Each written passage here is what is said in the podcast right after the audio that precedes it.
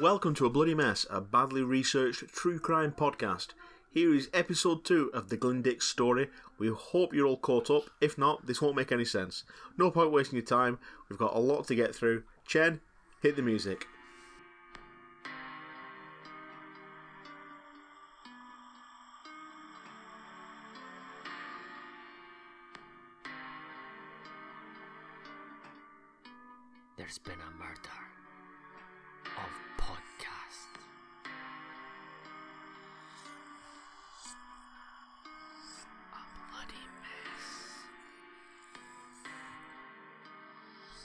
Then, as you've heard, we need to crack on. Chen is here, Hello. aren't you?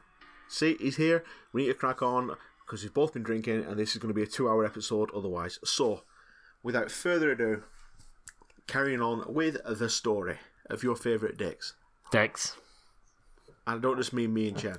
Ah. So, although he was sentenced to life in prison, Dix only remained behind bars for 19 years. Am I right in thinking that life in prison isn't actually the rest of your life? is a set set number of years.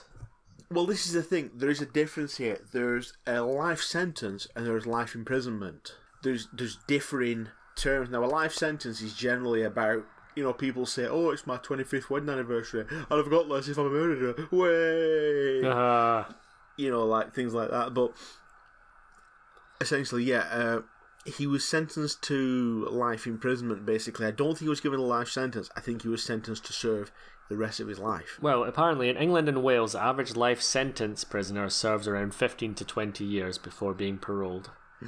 See, part of me thinks the way the justice system is, the way sentencing is, it's it's adequate. But if you got to bear in mind, like if you were twenty and your sister got murdered, you'd be thirty five, and the guy would be like, "All right, let's go, let's go and do some, Yeah. let's go Nando's," and it doesn't seem right, does it? Um, those convicted of exceptionally grave crimes remain behind bars for a lot longer. For example, Ian Huntley was given a minimum term of 40 years. I kind of think we should cover Ian Huntley in a future episode. But you know what's funny? He keeps getting attacked in prison. Oh, does he? Yeah, and because in prison, you've got to bear in mind you're, you're being put away with people who are there for uh, fighting, murder, organised crime, drugs, things like that. You're not there with a lot of people who kill kids. You're there with a lot of people who have kids, and Um, these people are basically basically go on. No, no, sorry, you carry on. I was going to say, like, essentially what they did was they beat the shit out of him when he first got when he, they beat the shit out of him so badly he had to go to hospital, like the the prison hospital. Then when he got released from the prison hospital, when he was like almost fully mended, they then threw a big vat of boiling water and sugar over him. Oh, God. Now, for the uninitiated, that basically means that the boiling water sticks to you because it forms a syrup. And they, they basically just let him get out of the infirmary and then put him back in there again. And they've been doing this for like the past however long it's been. They let him get they let him get healed, they let him get reintroduced into the public, they give him a couple of weeks, they put him back in hospital again. Which I think you can't argue with that, can you? No, it's um deserved. Let's just say deserved. Hundred percent. The the least, anyway. Now back to Dix. Uh, he did spend a significant part of his sentence in high security psychiatric hospitals, as you'd expect, uh, before moving on to a gradual process of release. Now this involved him being moved to a low security Gloucester prison, where the more relaxed regime would ready him uh, for the outside world. In the meantime, Redditch-born mother of six. Sorry, I've got two questions on that. So, Okay. was her child called Six, or did she invent the number six, hence being called the mother of six? Uh, she had six kids. Ah, didn't even think of that option. before anyone, if if anyone was to cast judgment on her, two of them were twins. So I don't know if that affects anything, but she's who would judge? ordinary, Who would judge anyone having six kids? she's just an ordinary woman, basically. Uh, she she's uh, Redditch born mother of six, Hazel Langford. Uh, met Dix through her son Adam, twenty six, who'd been jailed for six months for motoring offences, and had become friendly with Dix after they were cellmates. Do you think Adam knew he was bec- just dropped my phone? Fucking hell, that was exciting. I don't think I don't think Adam knew that you just dropped your phone because this was in like 1999. But do you, th- do you think Adam knew he was becoming friends with the murderer? Like, I've had points on my license before, and and you're still friends with me. But I think it'd be it- it's it'd be different if I killed a woman. you were Yeah. on thin ice for a while. But if I killed a woman, it'd be different. yeah, I We'd would be uh, best friends. We are best friends, you prick. Basically, neither Adam nor his mother Hazel knew that Dix was serving life for shooting Right, dead okay. a woman in, 19, in the 1970s until much later, basically until after Dix had manipulated his way into their lives and earned their trust. Right. Okay. Now- okay. Just adding further information to uh, defend Hazel and Adam, because if you were in the, the, the wrong mood, you might think, oh, she's she's mother of a criminal, blah, blah, blah. But he'd been given six months for motoring offences. That's literally like some of the things I've got up to in my car, I would have got jail time for. I, Oh, I yeah, found out later. Yeah, I don't just mean killing all those dogs. no, but I mean like there's certain levels of sp- like it, six months is a is a very short amount of jail time, and if he's jailed for six months, he might only have served two, three, Yeah. Yeah. Yeah. Yeah. and they might have made an example of him. They might have seen that he was getting progressively worse, and they had to nip it in the bud. You know, don't pass any judgment on the family because they are hundred percent without fault in this. Agreed. Yeah. Now, when Dix was sent to, an, to a nearby Bristol jail's psychotherapy ward to serve out the last stretch of his sentence, Adam, Adam Langford, Hazel's son, he'd already been released, but he still kept in touch because he was a, he was a good lad. Uh, he was disqualified from driving still, still didn't have a license. Uh, so his mother Hazel drove him to his prison visits so he could go and see his pal Glenn, which is fair enough. You know, you make, you make yep, a friend yeah. inside. I mean, if if you're liking it to, everyone has that one friend in places that they work that they want to keep in touch with. Yeah, but you never do. Yeah, you never do. But imagine if someone was like, "Here, we'll go and see them." Yeah. You kind of would. You, you would do. So that's that's cool. Uh, Hazel was driving her son Adam to the visit. She started coming inside. I mean, you wouldn't just sit in the car for the entire visit, would you? But then the thing you got to bear in mind is Hazel was fifty, and Glyn Dix was in his mid forties. The pair of them began a friendship. They had plenty in common. Following these visits, they started to write to each other, and Hazel found him to be warm, witty, and charming in his letters Manipulative. that's the thing. Perhaps this is him kind of. Is he almost self censoring himself? Like presenting the best possible version of himself? Grooming is a word I would use. That's actually a very good. Uh, that's actually a very good word to use. Grooming in the. Not in the pedo sense of the world. Obviously, she's 50. But, but like, as, as a definition, that is a very good, very good word for it. Thank, thank you, James. You're welcome. Gold star after the episode. Following this, Hazel soon began to visit on her own. Ooh, dun dun dun. I smell a relationship brewing. Oh, exactly. Uh, not just between me and you. uh, she, she had already been manipulated into doubting his conviction. When the family, when her family said, you know, who's this guy going to see? You know, like who is he? What's he in prison for? And then her response was he was supposed to have committed a murder, but that it wasn't true. She's just yeah, a bit defensive of him maybe. Yeah, well, she had exactly. Yeah. feelings, and you do that for people that you love and you Oh, like. You just get 100%. oh, that person would never do that. Yeah, definitely. Like when you said I didn't kill all those dogs. You, you never would. You never would. I'd never killed dogs. No, Yeah. I fucking I went out for a walk today and I spent all the time trying to find dogs to stroke. I was out for a walk and I found someone stroking. A, a, well, they weren't stroking it. I wanted to stroke it. They were walking a great big, some random bull breed. It was. It looked like a mastiff or a hmm. great big American American bulldog, and I was. You know when you try and walk fast, but you, I looked like I was doing a walking race, basically trying to catch up to this dog to stroke it. you can't And get that w- close, James. Uh, Well, well, I was hoping that I could stroke it from two meters away because it was beautiful, and it was this lovely, great big jowly dog. And as I was catching up to it, the person did a sharp right angle and went in their own house, and I was devastated. Arseholes. Arseholes. Yeah, I was, I was gutted. It was heartbreaking. So I broke in. No, I broke in, stayed two meters away. yeah, exactly. Nothing wrong with that. No. So In 1999, Glyn Dix was allowed day release as part of his phased release. You know, makes sense. And he met her family. Now, the family initially had a bit of a funny vibe about Glyn Dix. They were a bit like, "Oh, he's a bit of a he's a bit of a strange one," but they dismissed this as Hazel seemed happy, and Adam had vouched for him. He'd been good to Adam when they were inside, and everything had been fine. If you really, if you think about it, if you're a family member that went to prison, think of all the people he could possibly have been put in a cell with, and instead of coming out saying, "Yeah, I got I got sexually assaulted," he's come out and said, "Yeah, this boy's all right." Yeah, yeah. you know, you kind of like thank your lucky stars. Now, you, you might be wondering what Glyn said to Hazel to explain away this murder that he was serving time for. You know, how did he say, "Oh, I was supposed to do a murder, but I didn't"? You know, I, I, was would like to think, right, if yeah. I had a, a family, like a, a Well, young well, you you do. No, but you know what I mean. Like if I had children and they started bringing people home, and then like they were like, "Oh, this is my new boyfriend or girlfriend." Oh, he's just been in jail for murdering someone. I'd be like, "Oh, hod hod the bus." Yeah, I wouldn't be like, "Well, actually, you you seem to vouch for him. He must be okay." I'd be like, "Get the get the fuck out of my house." I wouldn't. I'm probably too nice. I would offer him a cup of tea. yeah, but you you know what the conversation? It's not it's not gone like that. The conversation has gone.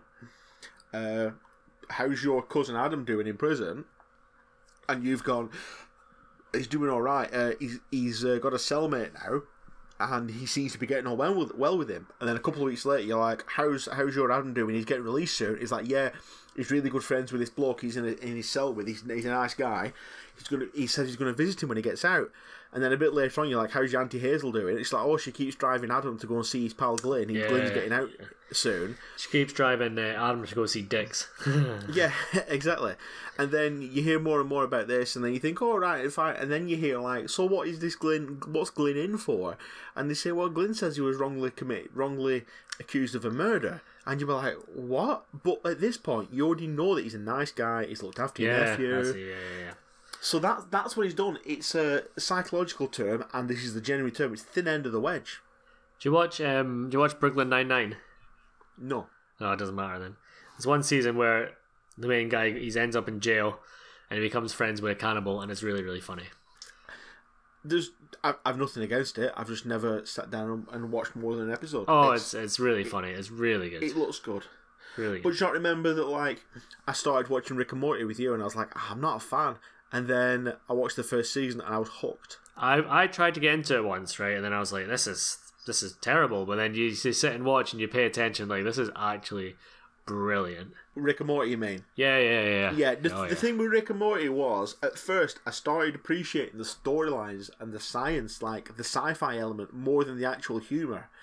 And then I kind of went, "Oh shit, this is being made by people like me who just can't make films, like because they don't have the facility. Like they want to make a film, but they don't have the facility to. And then you then you look at it in a different light, and you go, "Actually, this is fucking brilliant." Yeah. And that's that's why I got into it. But It is, it's Anyway. really good.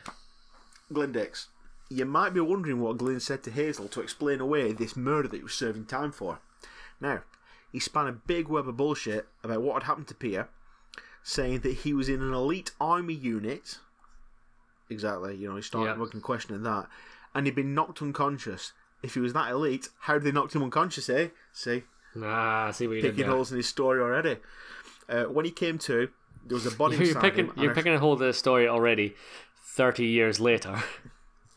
Exactly. You know, I, I, I don't, I don't, uh, I don't travel in time. oh, very good, very good. uh, when he came to, there was a body beside him and a shotgun in his hand. This is a completely different story to the one he told police in 1979, where he admitted committing the actual murder. Does this not remind you of um, Peter Manuel? Remember, he was um, he used to send letters to his girlfriend saying that Peter was a Russian spy or something like that. I Can't remember Yeah. the details of it, but it was just absolute nonsense saying he was someone that he completely wasn't. That's actually a good point. I mean, the thing that I was going to raise there was if you want to get technical, uh, shotguns and special forces, shotguns in the army. Now, in the army, you would use a shotgun for either shooting a door off its hinges or close quarters combat, Yeah, right? You use a 12 bore, and it'd be you're only going to use a shotgun in close situations because they're useless at long range. Yeah, Right. no, no, I agree. Yeah, When the when the aim is to kill someone or incapacitate someone, they're useless at long range. They fight at long range for target shoot. Well, I'll say target shooting for clay shooting or game or grouse or things like that. You know, it's fine. But the other great big fault with this is the fact the shotgun he had was 410. That's the gauge of it. You've heard of a 12 gauge or a 12 bore shotgun, yes, a 12 gauge. His was a 410, which is a little baby shotgun. 410 is uh, generally what you'd give to someone when they were 12 and they wanted to start going shooting with you. yeah, okay, yeah, I see. Or or it's a very good caliber for a, a, very. It means that your gun's very light. You can shoot small things. If you're only shooting rats, it's ideal. Anything's So ideal for shooting rats. Well, exactly. But what I mean is, you wouldn't use this gun, you know, in the army. so that's another thing that I didn't bring up in the last episode. But basically, it was a relatively small caliber shotgun, and it's kind of suggesting if he didn't do a crime, then there's another crime happening that he's just decided not to report. But anyway, it's it's all bullshit because he's made it up. But as you can see, the manipulation has started again. Yes, yes, it has. Now, on the 5th of November 1999, Glyn Dix married Hazel Langford whilst on day release. When? Sorry. 5th of November 1999. Okay, we need to remember, remember the fifth of November. Right, carry on. You know why, don't you? No. My granddad's birthday. What is it? Hmm. Guy Fawkes, is that your granddad? That that is my granddad, yeah. you dick. That is the fifth of November, isn't it? Yeah, Yeah. yeah, he's bonfire night, yeah. yeah. Now, you got to bear in mind, he's gone and got married to a woman, and then they've gone, I love you, I love you too, alright, see you tomorrow, and he's gone back to prison. Yeah. To get bummed. Well, depends what his wedding wedding night was like. but this this is just one of those things. Anyway, he was released on life license in 2001. So, if you're not sure what life license is, here was my take on it after a quick Google search. You know what parole is? Once a prisoner has served their minimum term, they, they can be released on parole, basically under some sort of supervision. Um, they have to be monitored and check in with an officer, etc., etc., for a specified length of time. Well, What kind of officer? a parole officer. All right. A life license is basically like you're on parole, but for the rest of your life.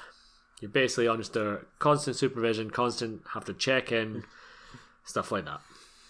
Does this have conditions related to your crime? Like if you had a crime that like was related to I don't know, you can't go near that area again. Say you had a crime that was related to kids, you can't go near a school. And I would like I would that. guess so. I didn't go into that much research, but I would guess so. Yeah. So it's so it's not so it's not just like you've got to check in once a week and make sure you're not doing crimes. You've actually got to be you're released with conditions particular to yourself, and each case is different. I would imagine so. Yes. Right. Okay. it, sound, right. it sounds like you're kind of coaching me into saying these things. Yes, James, you're right. no, no. I was genuinely asking a question. I So was you basically wondering- you're on life license for being a paedophile. You're not allowed to go back to school because you've already had your education. yeah. No, that makes sense. Stuff like that. Uh, what about night school? Because generally kids are in bed by then. That just depends on the person, I think. Okay, that's fine. what about Sunday school? No, definitely not Sunday school. Jesus Christ. You crazy.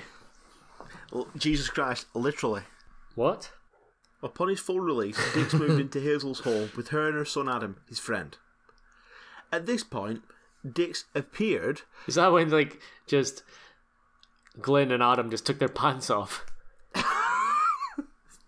You know. Dicks have appeared. At this point, Dix appeared to have turned his life around. Sorry, okay, I see, I see, I see. But after a couple of years, we will see this was not the case at all. Pants are still on. Now, taking back to the start of the previous episode, Saturday, 19th of June, 2004. Yes, the Nigerian oil pipeline. I remember that very clearly. Uh, that was 2003. Oh. Hazel, Di- Hazel Dix, aged 54, was found murdered at the house in Seymour Drive uh, in the Abbeydale area of Redditch, Worcestershire. Is that where the sauce is made? Not at that house. No, but Bush A, just. woman, a woman was killed there. Oh. Sorry. Hazel's children discovered Dix standing over his wife's Maybe- lifeless body. Maybe the blood is the secret ingredient.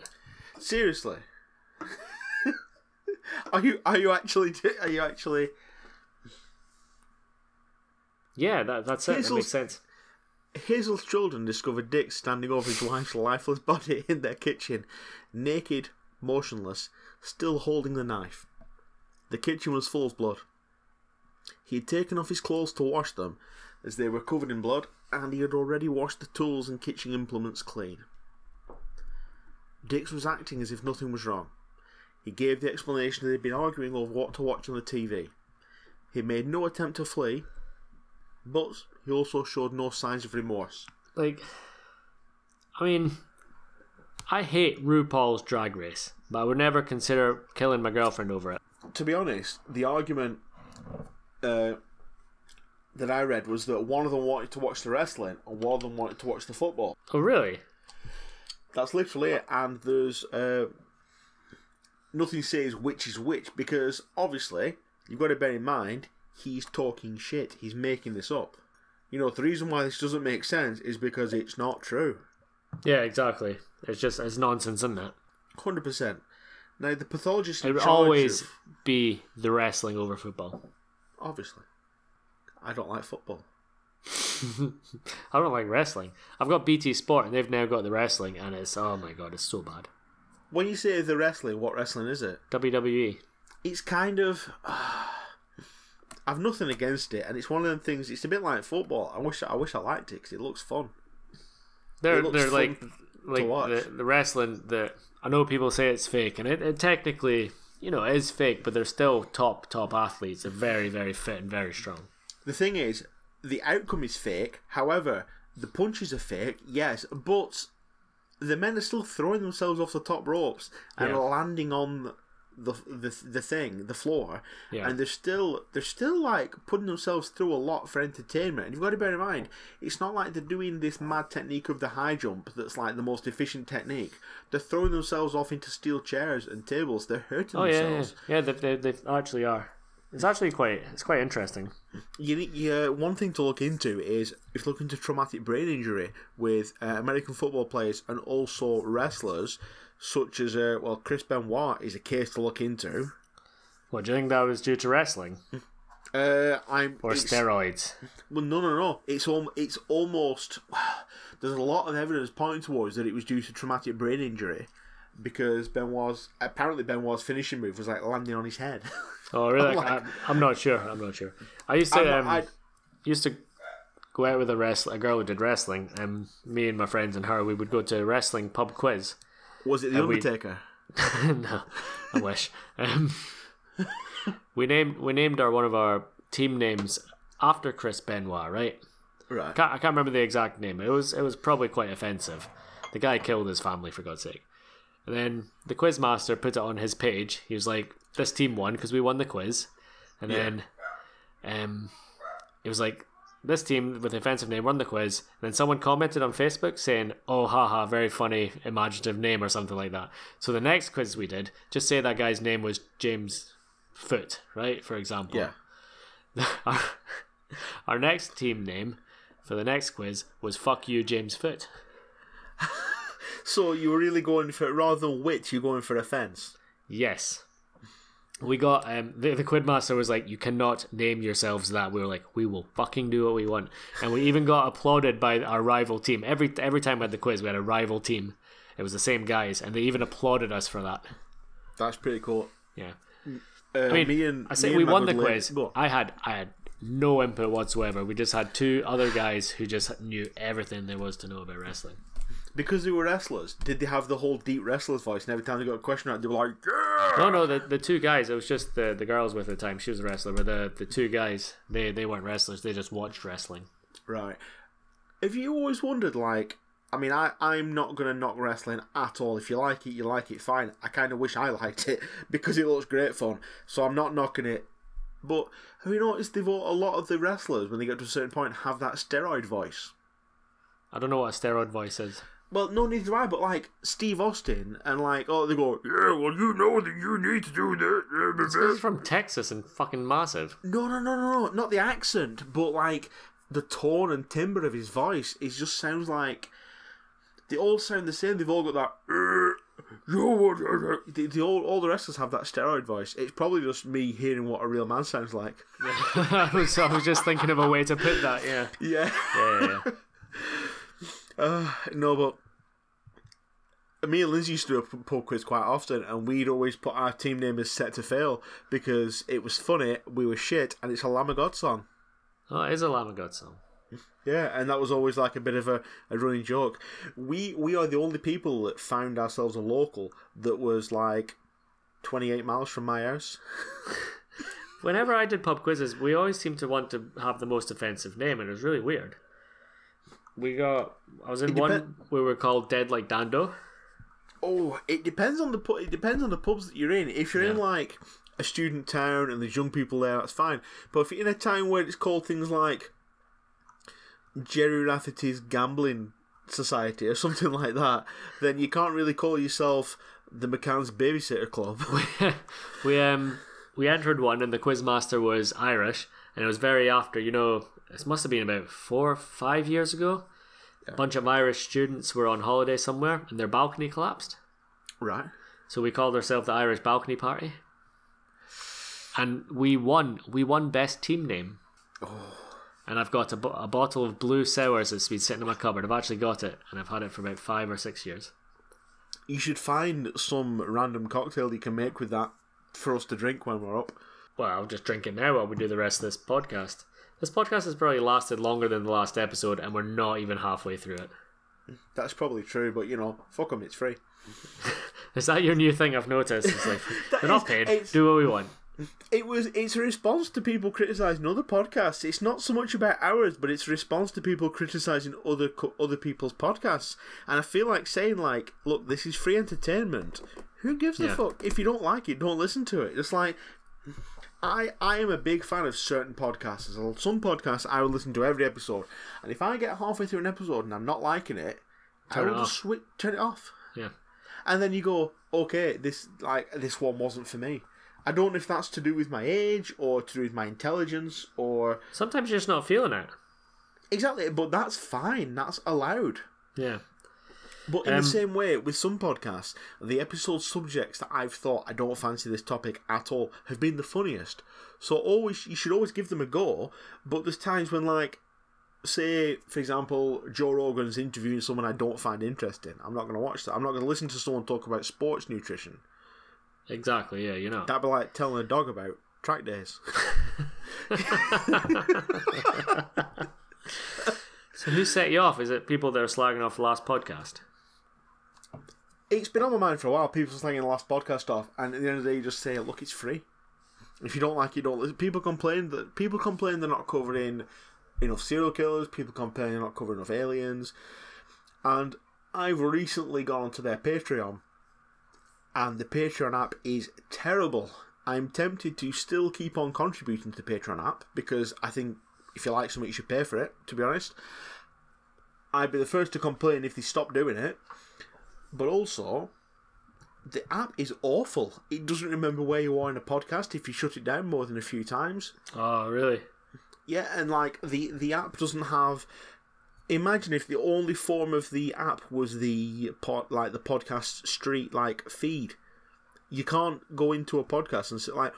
At the minute, if I open the Patreon app up, it shows every single episode front to back, regardless of whether I've played it or not, whether it's Yeah. new.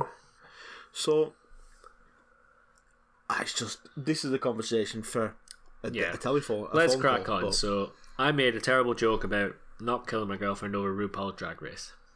exactly. Yeah.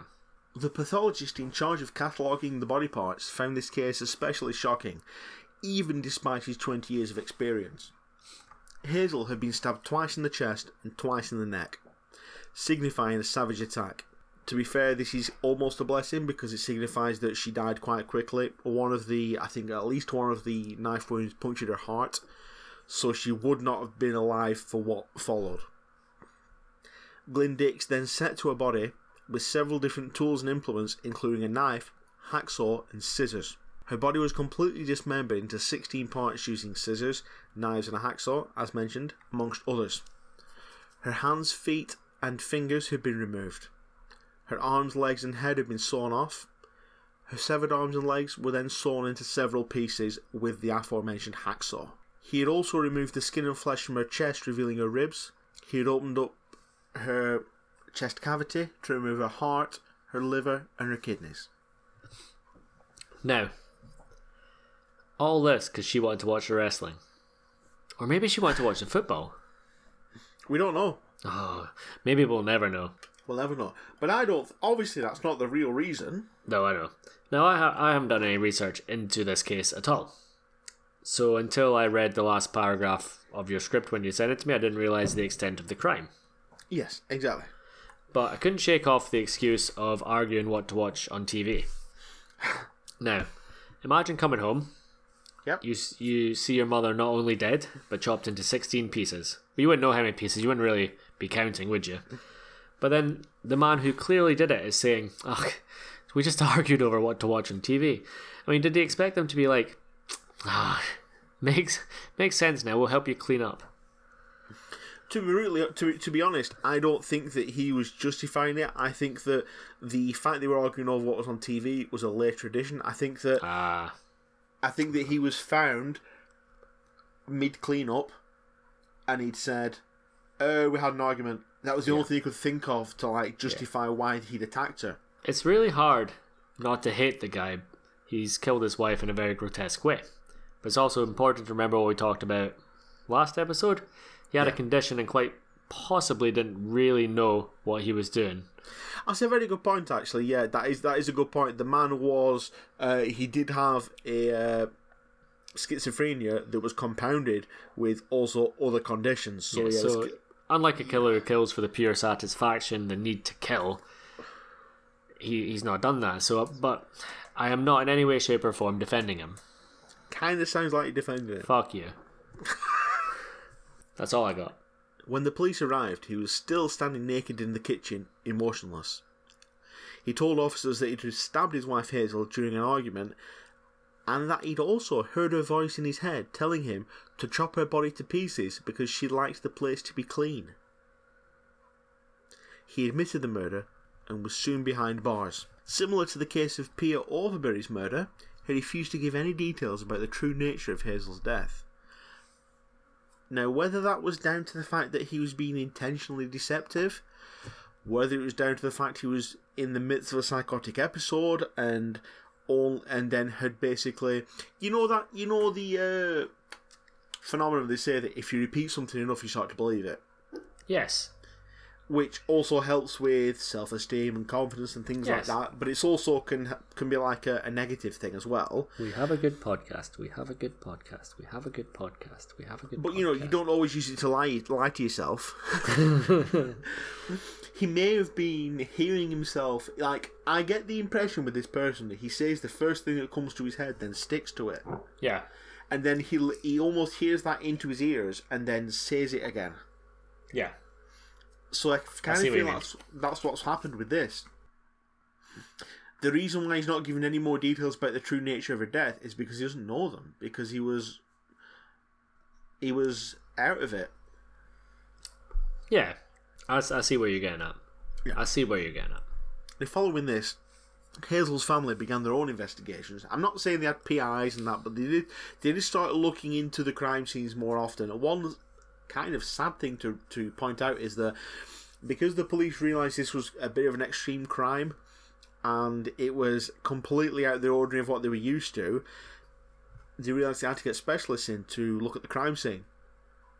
Due to this, they uh, actually left Hazel's body in the flat under police guard overnight. And that was Jesus. extremely distressing for the family. The, the body was just laid there on, on the cold kitchen floor. And the family, uh, in interviews with the family later, they said that was extremely distressing. And they said they understood why, but they thought it could have been gone about in a better way. And I think that's something that could be learned from this. You don't do that. No, you don't. But the police officers, right? They're the ones who left the, the body there, yeah? I don't think it was any individual officers on site. I don't think it was their decision. I think it was the fact that they each of them had decided to escalate it to a more serious crimes di- division department. That's that's kind of what I mean. It's like they've probably Yeah. got no experience in this whatsoever. So they they're looking at it like, the, I don't even know what the fuck I have to do here. That yeah, they were sense? basi- yeah, they, they were basically like. I mean, I'm not knocking. I'm not knocking the police because this is Midlands. It's a big area. I'm not knocking the Midlands police because they've probably looked at this and gone, "Fucking, hell, we need, we know what we need to do." However, the people they need to contact are most likely specialists. Yep. And if you're at a point in the police where you can specialise, you're generally on a higher pay grade than most people. And perhaps one of the luxuries that affords you is to not be bothered on a Saturday night. Yeah. No, no, I see where you're getting at. I see where you're getting at. maybe that Saturday night half past six phone call became a Sunday morning eight o'clock in the morning phone call. I see what you mean. People do stuff on a Saturday night. Exactly. You know, I mean, they could have been at Nando's. Not not during lockdown though, but No, I mean, what I- what I do on Saturday night, same as I do every night. Try and find that cat that keeps coming in my garden. try Oh, and find good. a reason to smile. Do you know how to find out if it's a, a male or female? Go on. Check if it's got a Dix. Glyn Dix. Back to the podcast. Yeah, but the fact See what I did there? I, I see what you did there, but the fact is, cat sticks go back up inside them. so you need to check for their you need to check for their balls. But if they've been fixed, they don't have balls. So you need to kind of pick this cat up, and you try to win this cat's trust. And if you pick the cat up and turn it upside down, it's going to be like, "What the fuck are you doing?" That's fair enough. Um, check for nipples, yeah. Anyway, yeah. Fine. Well, I've got two. You've got two. Yeah, I've got four. That's a different story. But two in a box. Right, where were we? Hazel's family began their own investigations, soon realizing that there was something altogether darker than a relationship breakdown behind the killing. It was apparent that this murder had all the hallmarks of a ritualistic killing. Now all the listeners are going, fucking hell, he's going to start about Satanism now. Not yet. Not yet. There were lit candles in the kitchen, murals on the kitchen walls, including one that possibly depicted the murder scene, and the family realised the murder had occurred on the summer solstice, a date linked to ritualistic killing. Hazel's family began more and more to believe her murder to be a sacrifice. They discovered a photo of Dix displaying a hand gesture linked to devil worship. Basically, very similar to the cliched heavy metal horns that you see people doing at gigs, but pointed downwards. Uh, for those of you who don't listen to metal, Shame on you. uh, this is basically folding your middle finger and ring finger in whilst leaving your index finger and little finger stink- sticking forwards and your thumb out to the side, kind of like what Spider Man does to shoot his webs. Uh, in the photo, Dix was making this pose and pointing it downwards, presumably towards hell. Now, I looked into the origin of this sign, and it's been used throughout many cultures and countries o- over a long period of time. Right. Its main use seems to be um, to ward off evil demons, bad luck, and such like. You'd hold your arm away from you and point your fingers pointing away, kind of like, stay away. Yes, and we both did the symbol there just for you listeners who are blind. I don't know. Well, they're not here. Ah, the listeners who can't see, so you're blind. However, it's now very popular amongst music fans, as James said. The origins from this, especially in the metal world, seem to come from the late Ronnie James Dio. Dio? Dio, Dio. Everyone's used- favourite midget. was he small? He was only like five foot two or something. Oh, was he that. really? He was. he Um, was basically, from all accounts, he was a lovely little man. I in in the olden days of, uh, Christ, we're going back probably. How old am I?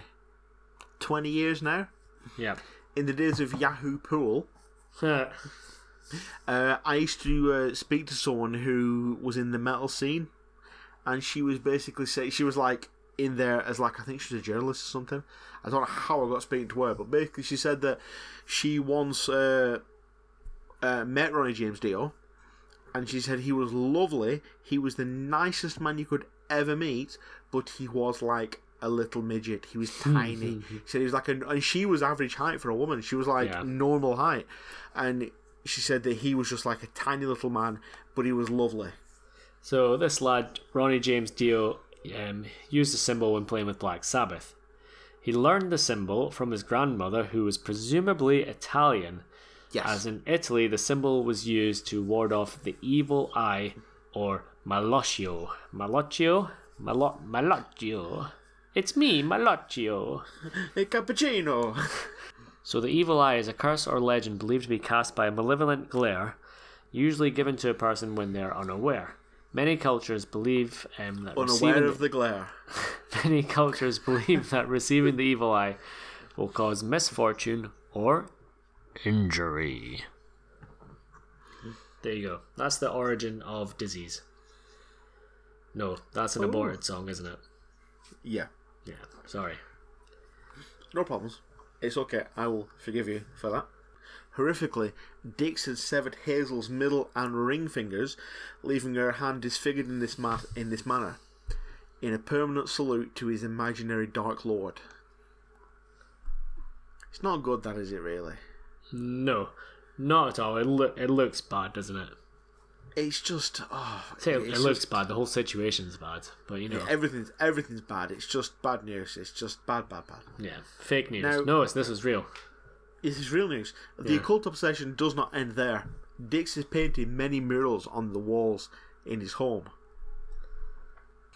Just well, I said fake news there, right? It just reminded me of something here. Donald Trump, right? Yeah. People hate him, right? People do. That's fine. Okay. But do you not think his Twitter is hilarious? I would think it was hilarious if he was not the uh, ruler Oh, of the most powerful man. country in the world. He is a total internet troll, isn't he? You see, the, the funniest one, right? You know Tool, don't you? You know Tool. The guy Yeah. is a James Maynard. He's a total prick. James? Maynard Keenan, yeah, yeah. Um, and Tool weren't on Spotify. Yeah. Now they're on Spotify.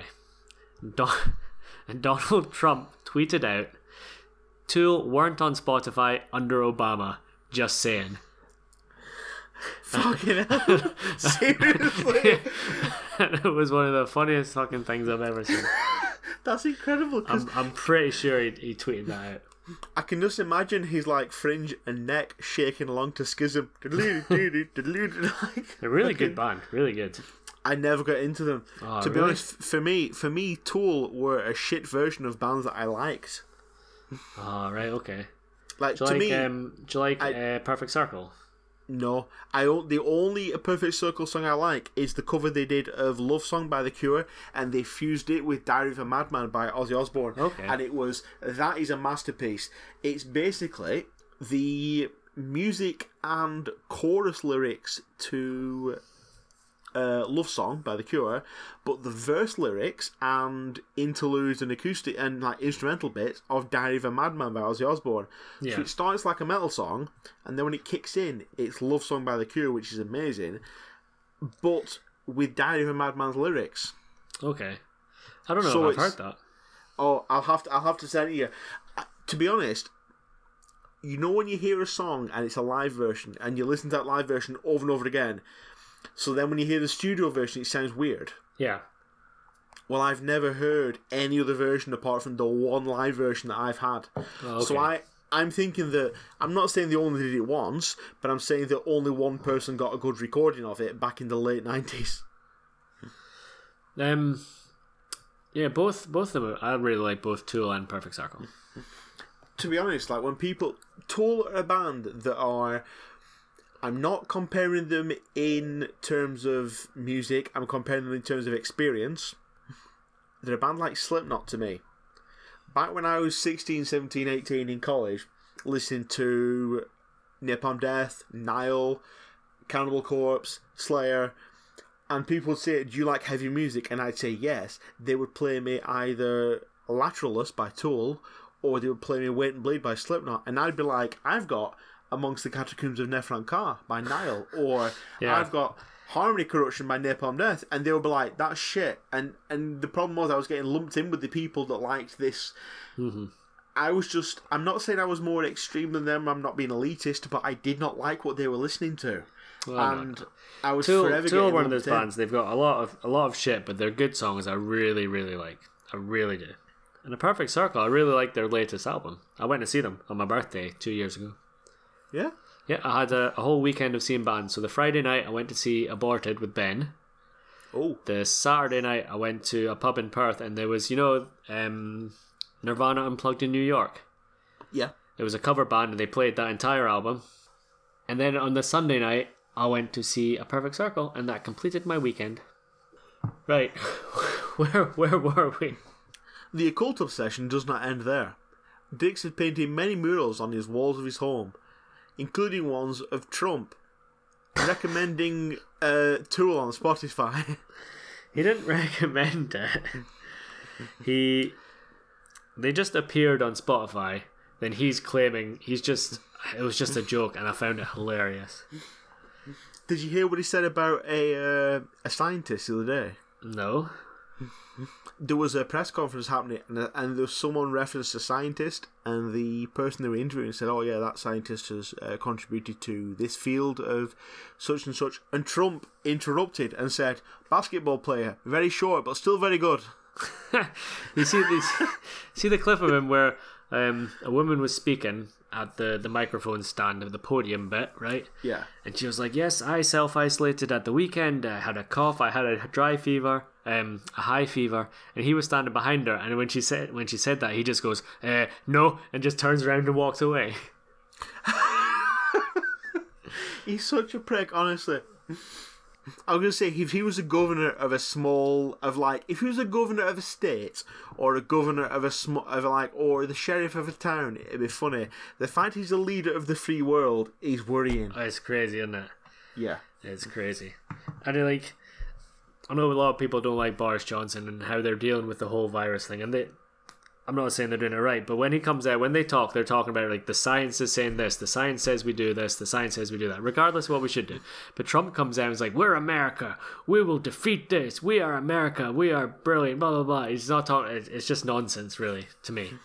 Anyway, Yeah, definitely. I mean, you can criticize. I mean, there's two different uh, threads of criticism. There's the criticism of the Conservative Party, and there's the criticism of Trump. Uh, Trump, fucking hell, of Boris Johnson, and they're two very different things, yes, exactly. Anyway, especially at the minute. Anyway, back to the topic in hand.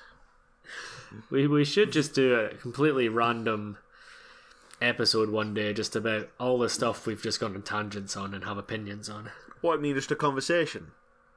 Yes, that's what we're doing anyway, to be honest. Right, Yes. where were we? Many mural murals? Murals on the Mural, wall. not a Muriel. That's a woman's name. The occult obsession does not end there. Dix had painted many murals on the walls of his home. In the bedroom he shared with Hazel, Dix had painted a large mural of Stonehenge, a place he had visited many times. Uh, this site is of great significance in ritual and also intrinsically linked to the summer solstice. Now, when you sent me this, you had notes saying research sacrifice at Stonehenge. I was like, right, Mm-hmm. fine, that'll be great to look into. So I was like, sacrifices at Stonehenge. The first thing that came up to me, came up in Google Yeah. search, was there has been no definitive evidence that there was any sacrifices happened at Stonehenge. No, I knew that because there was no, but but it was the links of people wanting to do it, the people pointing towards the fact that would be a good site for it. I knew that it hadn't happened. Well, so I went off on a tangent by myself. I went I went off piste as as they say. Okay. So obviously, there's loads we can go on to about the summer solstice and the occult and rit- ritualistic sacrifice. Yes. You may think these things happen in more remote, remote parts of the world. However, in 2015 in Devon, a sheep was found uh, the morning after the summer solstice, slaughtered, hacked up with its throat slit, and dragged around in a circle. Only known as the circle was made from the sheep's blood. Oh fucking hell. Now, you may think this was coincidence that it all happened on the summer solstice. However, on the same farm, April 18th of the same year, the last full moon, the same farmer found a severed leg of a lamb, never to find the rest of the body. Coincidence? I think maybe. It's kind of strange to hear your your future fate spoken out to you. Man. I think if anyone on this podcast or anyone that we knew was going to do a sacrifice of, of any animals, it would be me. More than likely, yeah. Yeah, fucking hell. It's sadly it does sound something I would do. Speaking of lamb, I made a lamb curry last night. It was delicious. Was it good? What what cut of lamb did you use? Um, Morrison's diced lamb. Uh, Morrison's has got a shit hot uh, butcher's counter, so I, I forgive you without that. Morrison's Morrison's meat is amazing. Well, because I don't I don't go to Morrison's. Sorry, cut you. I don't go to Morrison's, but I went to Tesco. There was no meat, nothing.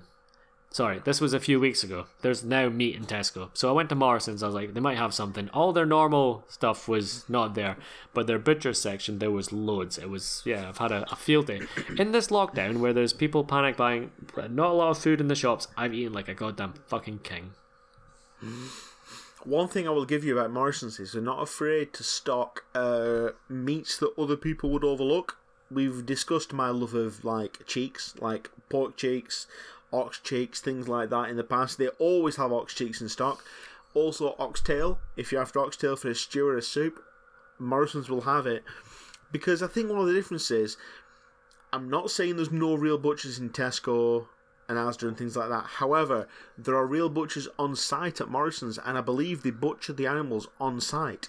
So there's a boy like behind the counter making the joints of meat himself. So they're delivering carcasses to the Okay. stores rather than prepackaged meat, and you've got to think that must be better. all meat's delicious cooked right but um my Yes, dad yes, introduced me my dad introduced me to beef shin you ever had shin Oh, shin Oh beef my is God. shin beef is the bollocks. slow shin, cooked Shin beef. Oh, Shin beef. We need, we need, we need to kind of like have this conversation off air so people don't find out about it. Shin beef is also known Yeah. as skirt beef skirt. is it skirt as well because he was saying Yeah. skirt's nice as well but he wasn't sure if it was the same thing It's a lot of the time it's not the same cut, but it is. It's classed as the same cut. You can cook it the same. It's the same. Basically, it's. You would call it if you me and you bought it for a stir fry. I would say this is shitty fatty beef. yeah But oh my god, if you slow cook it, it melts in the mouth. It, shin beef is one of the best things in the world. Yeah, is it's so flavorful. I only The found out because I went around to my dad's for curry, and the, just the meat was unbelievable. I was like, "What cut is this?" And he explained it to me. So Morrison's sh- sells shin, and in a slow cooker, or even just you know boil it for two hours and whatever you want. It's brilliant. If you cook it however you're going to cook it, but uh, you need to remember you need to remember low and slow. The thing is, however you however you're going to cook shin beef or even, basically the reason why I've gone on to cheeks is because it's hard to find shin beef in the wild. It's hard to find shin beef in restaurants. Oh, definitely. If you go to a good butcher, they'll get you. Yeah, shin beef is what you get from the butcher. If if I had the option to choose in a restaurant between a beef cheek and shin beef, I would struggle. Oh no, shin shin's the way forward, man. Shin's good. Hundred percent. You know, it used to be a really shit cheap cut of beef. what shin? Yep. Yeah, but that's that's the the. I watch a lot of cooking programs. That's what they're saying. The skill of being a good chef is taking something that is shit cheap and making it taste fantastic. And shin is absolutely fantastic. shin beef is the bollocks. Honestly, if anyone if anyone's listening, get shin beef, cook it slowly in uh what in gravy in water, in gravy and onions. I made a Greek stew with it. It's called a stifado. It's got a lot of red wine, cinnamon, Right. shallots, whole shallots in it, and it's really really good. Holy shit, that sounds amazing. Yeah. The the only issue is just like the length of time you need to cook it. You need, you honestly need to put it on about like two o'clock in the afternoon and be ready for tea time. Oh yeah, definitely. Right. It's phenomenal. let's let's get on with this podcast. Speaking of the kitchen, Nice. Well done. Thank you. In the kitchen was another huge mural of a dragon breathing fire. Not exactly setting alarm bells ringing, you know, like everyone likes dragons, Game of Thrones, all that shit, but combining it with the lit candles, the summer solstice date of the murder, the devil's salute, it all points towards one thing. That he was a cunt. well, well, you, you, I wasn't going to say that, but yeah, you are. You're not wrong. Now, these murals have taken months, even years, showing a likely dedication to this murder that had been escalating since day one. One mural being finished days before he committed the murder. It's starting to look like this was a ceremonial death. Another point I need to raise here that I haven't actually written is that one of the murals depicted a naked woman being sacrificed in front of a hooded knifeman. Oh really? Yes, and that's essentially what happened to Hazel. She was killed by a man with a knife, and I didn't want to mention this, but apparently some of the uh, news articles suggested that they'd actually they'd had sex before they chose to watch what was on telly. Wrestling or the football? Yeah. Yeah, exactly. And basically, that would insinuate that she, he might have instigated that to make sure that she was in a certain state of undress to Yeah. fulfill this mural. Yeah, I see. I see what you're getting at. Oh, it's fucked up. He'd also written references to certain passages of the Bible. Now, this wasn't the Gospels, it wasn't Corinthians, it was the old nutjob favourite, Revelations. Now, in this latter chapter of the Bible, the end of the world is described, notably the Antichrist rising from the abyss in the form of a beast or dragon. You know, it's it's not great. At first, the dragon mural in his kitchen looks like a tacky Chinese poster ripoff. There, there is actually Chinese writing underneath it.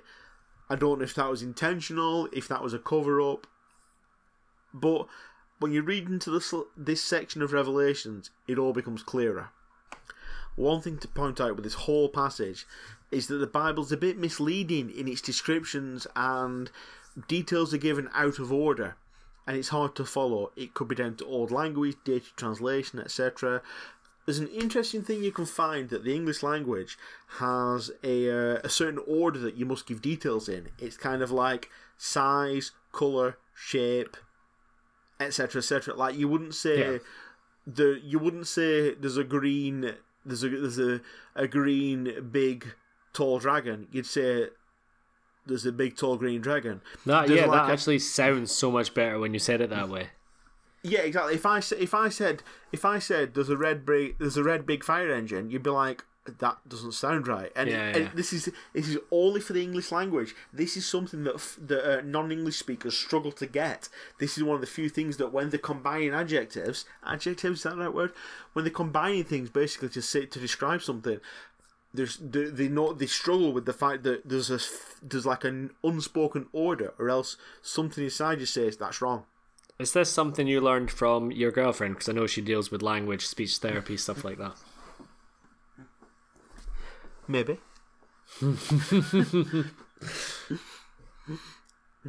Basically, it's like I am the perfect storm of an interest in the English language, an interest in why things are, a psychology degree, an English degree, an English master's, and a speech therapy qualification. That's me and my partner's like educational CVs combined. So I am insufferable at parties, basically.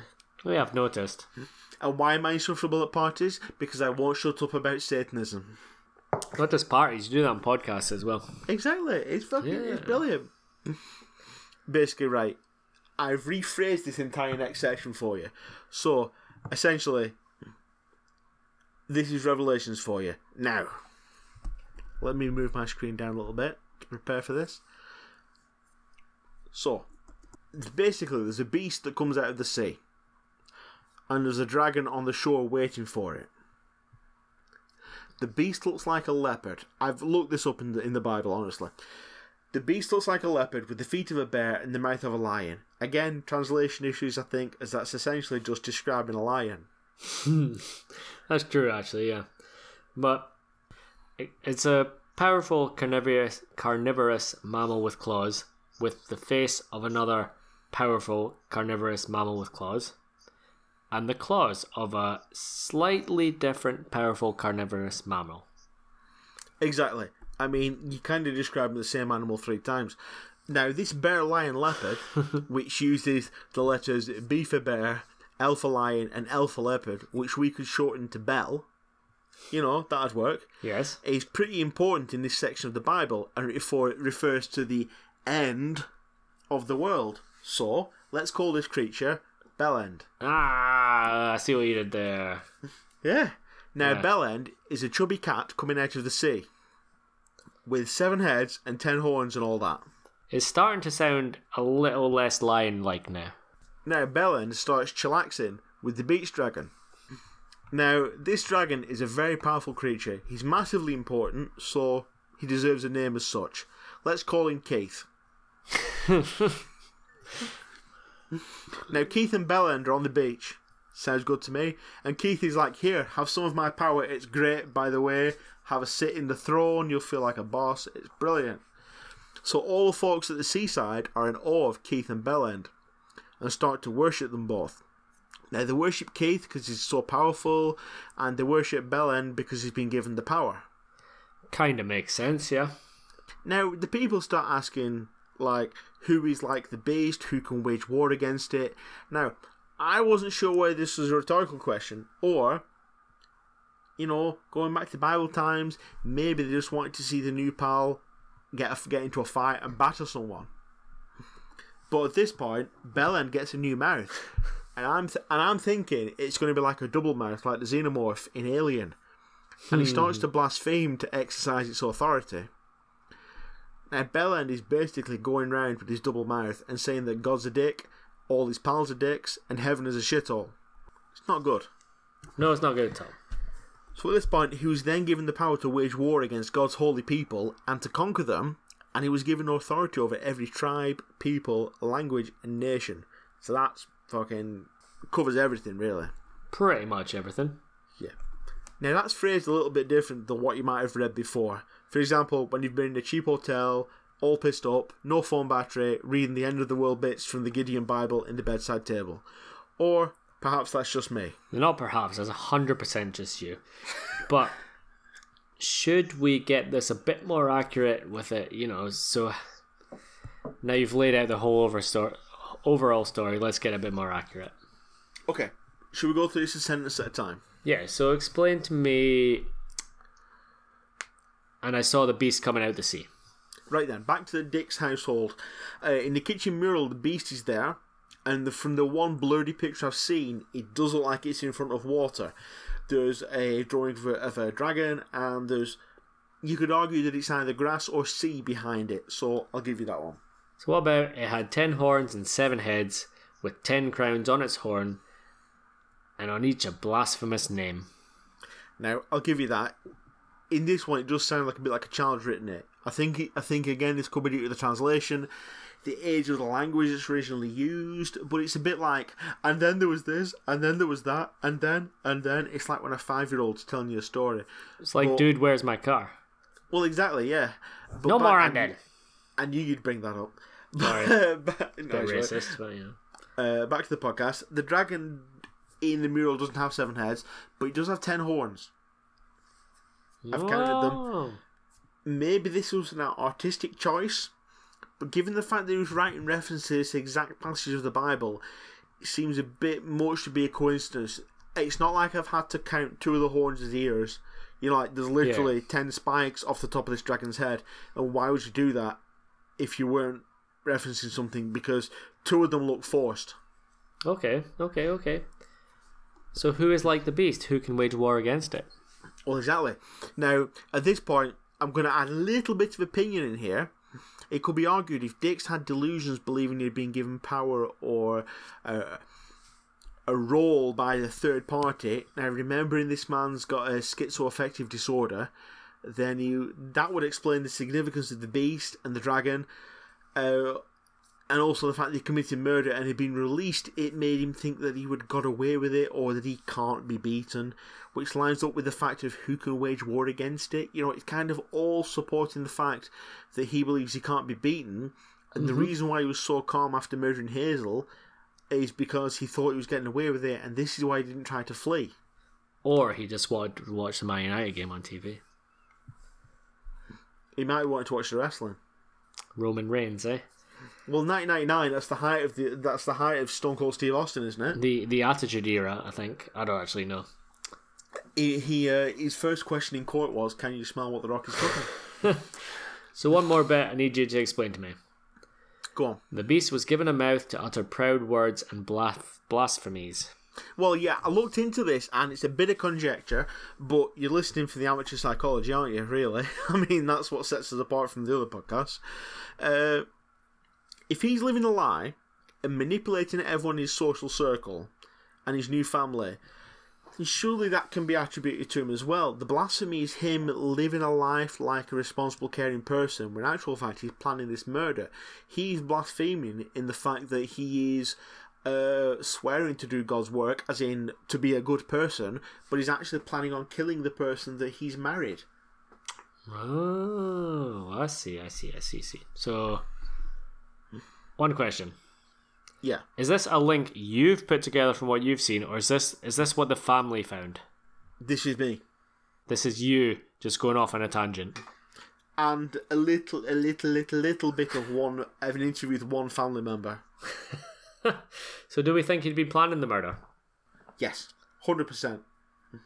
The beast was given a month to utter proud words and blasphemies and to exercise A exercise. mouth, a mouth, a mouth. The beast was given a, a mouth to utter proud words and blasphemies and to exercise his authority for 42 months. Now, this is a bit of an arbitrary amount of time, but following off my discussion regarding the calendar at the end of the last episode, perhaps Agnes had some significance in those days. Incidentally, I found out it's three and a half years. We didn't discuss it in the last episode, Okay, episode before the last episode. Where we went on a big tangent where we argued about daylight times and stuff. Exactly. Now, this is where it starts to get sinister. I mean, as if it wasn't sinister before. The time taken to paint the dragon mural, which was, oh, if you argue it, could potentially be a self portrait of sorts, Yes, you could argue that from what you've been Yeah. saying, yes. from start to finish was 42 months. Oh. And as mentioned before, within days of finishing this, he was savagely stabbing his wife to death before dismembering her body on the kitchen floor. Okay. To reiterate, 42 months, as mentioned in the Bible, was the time from when he was released on license to when he killed Hazel. Oh, this is it's coming together nicely, isn't it? Exactly. The family believe this had been planned since day one, possibly conceived during his previous two decades in prison. An expert on the forensic analysis of paintings and artwork in relation to crimes studied all the murals in the house, and she said that undeniably this was the most powerful case of premeditation she had ever seen. During his trial, the court heard how Dix suffered from schizopsychotic affective disorder and brain damage, causing disinhibition and impulsive violence. Which we talked about in the first episode, didn't we? Exactly, yeah. A bit of a callback there. Well, I see what you did there. Well done. Thank you. On 16th of December 2005, Dix pleaded guilty to murder and was given a full life sentence. One of less than only 75 people in the UK to be sentenced to be held in prison until they die. Yeah. Viewed as being too ja- dangerous to be released, he was sent to the high security Ashworth Hospital where he remains to this day. That's crazy, isn't it? It's it's madness. It's like basically they've if you think of society as a whole, they've picked out a person that cannot con- that cannot participate in society that much that he just started like killing people, and they've just plucked him out and said, right, you're not allowed to be in this bit. You have to go in this bit now, and they've just put him in. He's not allowed to play out anymore. He's Yeah. just like in a different part of society, and it's it's it's mad. I mean, I don't want to sound like I'm arguing for the death penalty because I don't agree with the death penalty. But you've got to think like if he's been held in a psychiatric prison hospital until he dies, then is it his fault? You're starting to argue whether that's is it really his fault? Is he a victim of his own circumstances? Is he a victim of his own condition? Did he know right from wrong? You know, it's really, really nuanced and it's a difficult conversation to have. Can can I put a controversial opinion out there? Yes. This guy has admitted to murder. Yes. The second time, definitely. The first time, he was a bit iffy about it. Yes. He is in prison or Yes. hospital for the rest of his life. He's not going to come out. Yep. He is never ever going to contribute to society in any way, shape, or form. Correct. Yep. Kill him. There is that argument, but the fact is that It's not. It's not my opinion. It's just. It's just. I'm just putting it out there. No, no, no. I know that. I mean, the, Pro life. Pro choice. I stu- I studied I studied uh, capital punishment. I studied a lot of dicks as well, but Yeah. in between that, I managed to squeeze in some capital punishment. It'd be a bit funny Um, if you said you managed to squeeze in some dicks. But uh, the capital punishment, one of the aims of capital punishment is deterrence and also uh, rehabilitation. Yeah. So whilst you whilst the death penalty is a, is a big deterrence, there's no there's a, an absolute zero on the rehabilitation aspect of it. Yeah, exactly. Yeah, yeah. Now now whilst you can't you can't get this person to be a fully functioning free roaming member of society, if you could perhaps get him to be a medicated, fully functional member of an inmate society, because if you refer back to what you were saying before about his condition, he becomes impulsively violent when he stops taking his medication. So if you can keep him on his medication as it's forced, like if he doesn't take it, he gets it by intravenous methods or whatever, he gets put into, you know, the someone making him take it, then perhaps you could argue that he's going to be quite a productive member of society in a mental institution, in Yeah. a psychiatric hospital. I see that, but you know, that's my tax money that's been wasted there. Exactly, but you, I mean, it's not a waste if he's keeping a life. I mean, if this person's taking two lives, taking a third life isn't gonna isn't gonna take that away. If you can make this person help, Two wrongs Uh, don't make a could- right. No, exactly. If you can re- rehabilitate this person, and the main thing about this person, I think, is you need to control his medication. Yeah, Uh, that's yeah, how oh, you yeah. control him.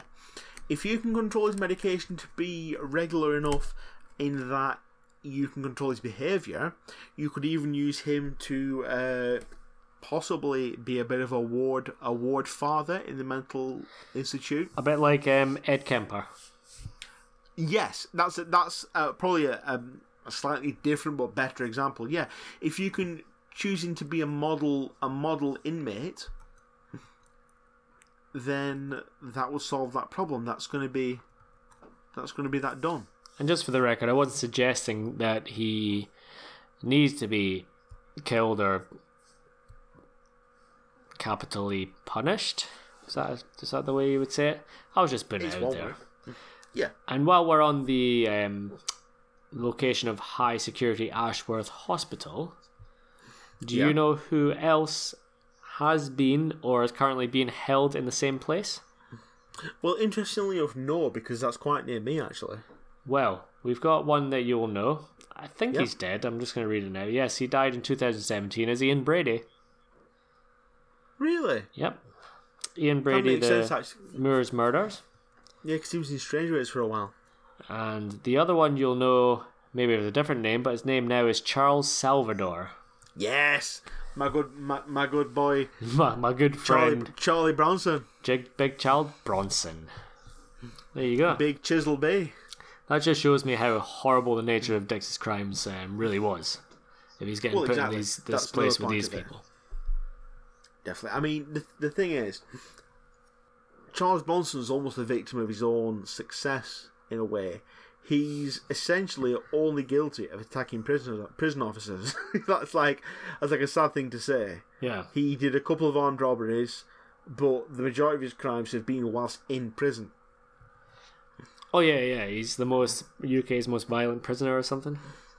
But he's not. He's but he's not the UK's most violent person who's been imprisoned. No, no, no. But most violent prisoner. The only thing I remember Because- about that film, right? I don't remember the film at all. All I remember is he just painted himself black and just attacked people. That's the only thing I remember. The whole film was just him going painting himself in black or shit, or whatever it was, and just screaming. That's the whole film. Well, that that was like one. That was like the end of the film. But basically, all he wanted was notoriety. yeah, and he's bloody got it. Exactly. Now, back to the story. Now, if we go back to when to Dixie's first encounter with the legal system, how in the 1970s could you track and monitor the behaviour and symptoms of someone suffering from mental disorder who is moving from town to town? I mean, a lot can be done with the benefit of hindsight. You could have more stringent psychiatric testing before release, longer sentencing, stricter licensing conditions for released prisoners, but this was seemingly uh, a well adjusted man being released into a support network of his wife, his actual legal wife, her son, his friend Adam, that was proved by legal records, and their family. You couldn't argue with that. There's a lot to be said about looking at things with hindsight. We're looking at this and thinking, this could have been avoided, this could have that. In many, many cases, it's the same. But if we've probably met a lot of people who we think, that's that person's maybe a bit off, that guy's a bit of a dick, and that could lead to much further consequences, and we've done nothing about it. Exactly. Yeah, and, and I think that a lot of these, uh, think a lot of people who've met him thought were thought were a bit odd haven't even come up on this radar, and this is a whole other category of people, and that we've missed. Exactly. Yeah, I mean, it's likely that it's likely that any psychiatric evaluations he received would have simply helped him mask his symptoms. You know, if the first one I've encountered, do you feel like this? Yes. Oh, right. Well, then next time I'll say no, and it would have just helped him further trick the authorities and further trick his wife and her family into allowing him to assimilate into their lives. Now, allowing his murderous intent to lay dormant for then Dix to execute this druid bullshit, pseudo satanic, brutal murder and to deprive another family of a much loved mother. It's just. I don't want to say it's unavoidable, but in this case, I don't think a lot could have been done. No, um, not really. No, looking at what we've discussed over the last two episodes, no, not a lot could have been done. Definitely not. I mean, for anyone pointing towards that it's that anything that he did was satanic, it's not. No, it, it doesn't seem satanic at all. it might have an, an occult aspect to it, but it's certainly not satanic. Not one thing has he done suggests it's satanic, so that's, if anything, it's more pagan than anything with the druid links. But at the end of the day, how much can you help a loner who doesn't want to be helped? Well, James, aren't you in a prime position to answer that? No, I'm fine, thanks. I don't need any assistance. exactly my point. So this this this dude Glenn Glenn Glenn Glenn, Glenn Glenn because when you when you first mentioned to me I was like I was trying to Google Glenn Dix or like and spelling it Dix D I C K S and I was like, I was like who is this person? But then I I got. Glenn Dix D G L Y N D. I X S no Deus DIX. D I X. That makes more sense, doesn't it? Yeah. It's an absolute um, DIXS it'd be Dix's. it's it's an absolutely fantastic story. Yeah, I, Sorry, I was uh, fantastic and interesting. Not well, people were murdered. Yeah, thank you. I mean, obviously, it goes without saying that it's like our sympathies are with the families, especially with like it's relatively recent, and I mean, even Peter Overbury's family is still alive and well. So it goes without saying that we're not celebrating this at all. We're just trying to educate the public about it. But really, it's a it's a fascinating case, especially with like the recent nature of it. I mean, it's madness. It is absolute crazy town. like there's there's no there's no entry on on Murderpedia about it. There's very few. There's a couple of documentaries in the UK about it, but that that's it. And there's a lot of documentaries on British television are very emotive, and a lot of them are kind of related to how willing the victim's family are to speak. Do you think he's not on Murderpedia because it's I, I don't know. I, I don't do a lot of searching on Murderpedia, but because he's not technically like a serial killer, he's he's had a condition which has made him kill. If that makes sense. To be honest, I think it's literally down to an internet feat of he's not featured that much in results. Okay. Because if you look at it on paper, he's killed two people. He's. I just don't think he comes up that much when you on like whatever they're searching for. so is this is this Dix guy still alive? Oh yeah, he's still in prison. Well, right. So he's not one of these ones that died or got murdered in prison. No, no, no. It's it's it's been a fucking interesting story. It was just it seemed like a normal story until you get into the all the occult nonsense. Exactly, it's brilliant, isn't it? Yeah. So well done for your research. You can tell you're on lockdown because you're like, I've done this, I've done fucking fifteen pages, I've done this, I've done this, I've done this. Exactly. No, it's been good. Al- Allowing Um, his murderous intent to lay dormant for Dix and execute this druid bullshit, pseudo satanic murder, and to deprive another family of a much loved mother. We're basically back to serial killers for a while. Yeah, I would say I would say we are back to serial killers for a while, and it's just it's it's what we've made our name from, and it's just what works better for us. Our fucking huge name. Exactly, because it's got so many words in it. Um. So yeah, I think Scottish serial killer next. I believe, but we'll ah, who cares? You'll see. You'll find out. yeah, you'll find out. I mean, we've we've got an idea what we're doing next, and we're going to. Uh, the problem is, a lot of these you read into the fact that you think they're interesting, and you read into them, and then you realise that they're quite straightforward. And whilst they are very brutal and they're very grim and everything, you realise that it's not essentially very entertaining. The story of the A to Z of them, and it's just not doesn't make a good podcast. So, hopefully, the next one we bring you will will be as good as this one you've just listened to. If you guys want to follow us on social media, Facebook, we're a bloody mess. Twitter, um, mess, bloody mess underscore podcast. Is that right? There's an underscore in there Yep. somewhere. Instagram, where we do most of our work, is a bloody mess podcast. We have a listeners group. Um, it's just basically full of memes at the moment, and that is a bloody mess podcast listeners group. Correct. The problem we're finding is we're retaining listeners. People are listening every week or every two weeks, but we're not. The number the numbers Which aren't going good, up. Thank you. So just share, tell your friends who's interested in nonsense, especially during a lockdown. People want to listen to nonsense. Tell your friends, share us, write a review, give us a five star rating, one star rating. Just give us a rating. Just do what you want. Get in touch. Just let us know. The, the more you interact, the more we'll get recommended to other people. So it's it's worth doing. It's nice as well. Send us pictures of your dogs. Dogs and cats and birds. If you have a bird, I would love to see a picture of a pet bird. Mainly dogs. I don't like cats. I don't if, like you, cats. if you've got a Mainly pet bird. I would love to see a picture of that and and their name. And also, I just out of my own curiosity, if you weren't a fan of the cults or torture series, send in a message and let us know why. The listens were, were fine all the way through. It's not like we've lost listens, but just give us an opinion. Let us know what we're doing Also, right or wrong. if you've got a bird and you can make it speak in my accent, I will give you a thousand pounds. So I would love to hear a parrot say things in a Lancashire accent. That'd be amazing. So if you can do that, uh, hit me up. I want a Lancashire hot pot. Maybe not like that, but you know we'll see what we can do. Apart from that, um, I think we shall see you later, motherfuckers. Goodbye. You've been listening to another great podcast from the Fair City Podcast Network, a group dedicated to connecting and developing podcasts. Check out fcpod.net for more great podcasts and content.